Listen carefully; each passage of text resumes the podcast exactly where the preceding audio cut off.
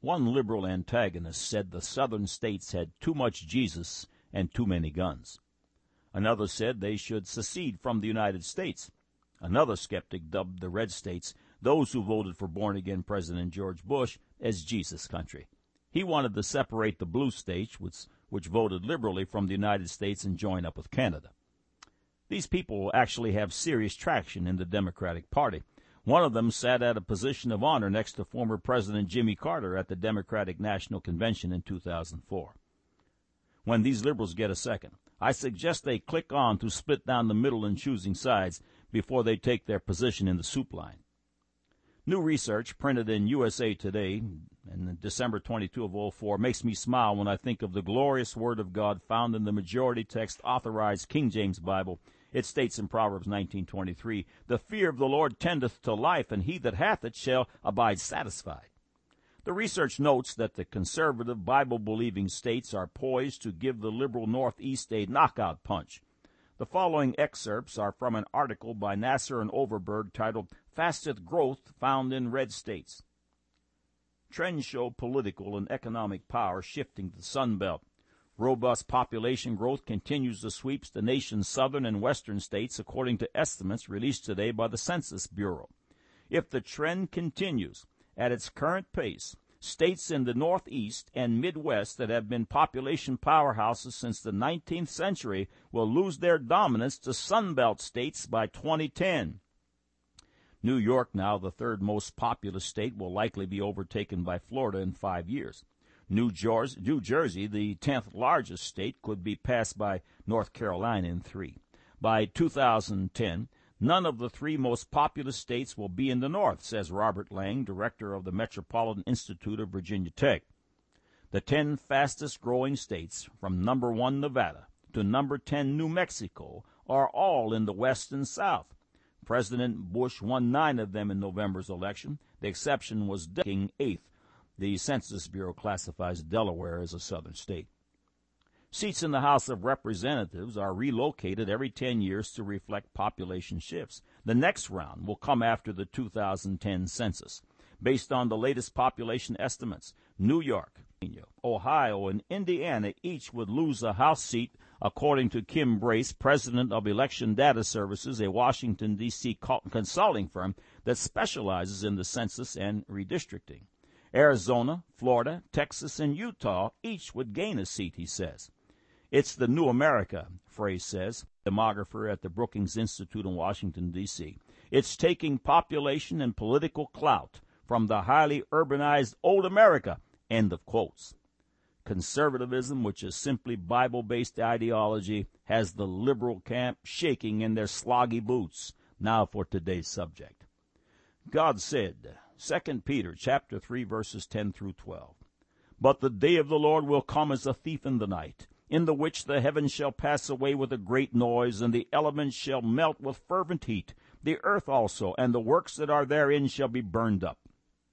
Seeing then that all these things shall be dissolved, what manner of persons ought ye to be in all holy conversation and godliness? Looking for and hasting unto the coming of the day of God, wherein the heavens being on fire shall be dissolved, and the elements shall melt with fervent heat. God said, Matthew chapter 13 verses 39 and 40, The enemy that soweth them is the devil, the harvest is the end of the world, and the reapers are the angels. As therefore the tares are gathered and burned in the fire, so shall it be in the end of this world. Man said, Who is this nothing God? Who are these ignorant, uneducated, and easily led Christians with their man written book they so pretentiously call the Holy Bible? How laughable they are now the record. It's common knowledge amongst uh, five-year-old Bible students that the heavens and the earth will come to an abrupt end. Scientists as well as evolutionists have come to the same conclusion. Some believe it will end in a fiery explosion, and then some believe all life will freeze to death. Of course, the scientists predicting the fiery explosion are correct. 2 Peter 3:10 But the day of the Lord will come as a thief in the night, in the which the heavens shall pass away with a great noise, and the elements shall melt with fervent heat, the earth also, and the works that are therein shall be burned up. After all of carnal academia's ridicule and belittlement, they come to a similar or exact conclusion that the Word of God states as truth thousands of years ago. Whether it's light before the sun, man created out of dirt, just one first man and woman, the anthropic principle, Noah's Ark, the invisible kingdom, etc., etc., etc., God's Word declares it so. The unbelievers trip over the truth and then reject the obvious. This feature is just another proof that God is, and that He is a rewarder of those who diligently seek Him. The cover of the December 2004 issue of Discover magazine reads, How to Survive the End of the Universe. It outlines seven steps. Disregarded by the pseudo-wise is God's plan to escape the end of this universe, much better to actually attain eternal youth, eternal life in paradise. You will note that their efforts are to achieve escape of a dying universe and hopefully one day attain at least enormously long lives. It reminds me of the passage in 2 Timothy 3 7, ever learning and never able to come to the knowledge of the truth. In the article How to Survive the End of the Universe, the following excerpts are found. Their greatest challenge will be figuring out how to not be here when the universe dies, essentially finding a way to undertake the ultimate journey of fleeing this universe for another. Such a plan may sound absurd, but there is nothing in physics that forbids such a venture. Einstein's theory of general relativity allows for the existence of wormholes, sometimes called Einstein-Rosen bridges, that connect parallel universes. Among theoretical and experimental physicists, parallel universes are not science fiction. The notion of the multi-universe, that our universe coexists with an infinite, uh, in, excuse me, infinite number of other universes, has gained ground among working scientists. The following inset box under the title Think Small reads, Stephen Hawking has suggested that it might be possible to travel through a wormhole to another universe or another time this may allow an advanced civilization to evade the death of the universe. Even if the wormhole is subatomic on the scale of particle collisions tracked in the CERN accelerator in Geneva, Switzerland, it may still be possible to inject enough information through the wormhole via nanotechnology to recreate the entire civilization on the other side. Another segment of the article says, Next, in order to escape from this universe into another one, we will need to find a suitable exit, some wormhole, dimensional gateway, or cosmic tunnel that connects here to there. Finally, this excerpt. It is possible that our universe and a neighboring one hover only a millimeter or less from each other like two parallel sheets of paper. To bridge even this tiny distance, however, will need machinery of vast power.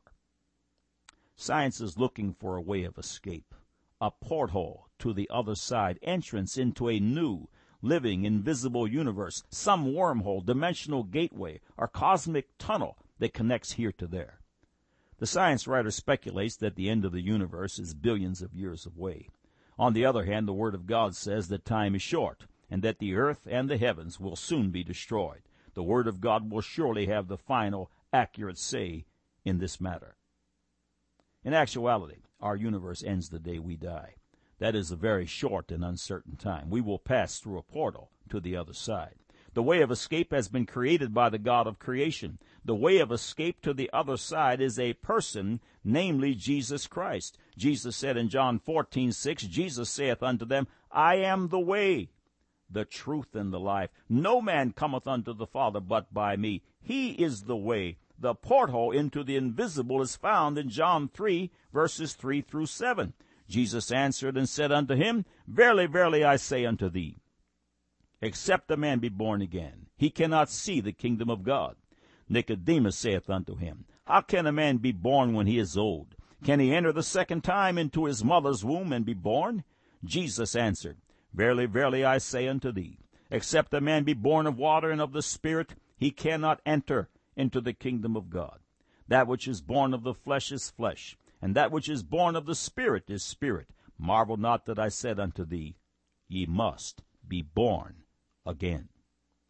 Being born again happens when we disavow our Adamic root, repent of our sins, and surrender our lives to the Christ of glory. At this juncture, we enter into the new birth literally and actually. This is when we become children of God. A new name, yours, is written down in glory. This is the porthole to the other side, and there is no other way to get there. At this place of salvation, Satan's spell is broken and captive souls are set free. This born again experience is, in fact, the portal to the other side, the way of escape. It is real. It is the most exciting and important of all of man's endeavors. If you have yet to give your life to God, click on the Further with Jesus on this website for immediate entry. This is the porthole, the way to escape a dying world. Click on to the following subjects 21 Signs of Doomsday Part 1, 21 Signs of Doomsday Part 2, 21 Signs of Doomsday Part 3, 21 Signs of Doomsday Part 4, the chronology from here to eternity. Jesus saves the Jews again and again and again. Outer darkness, the invisible kingdom.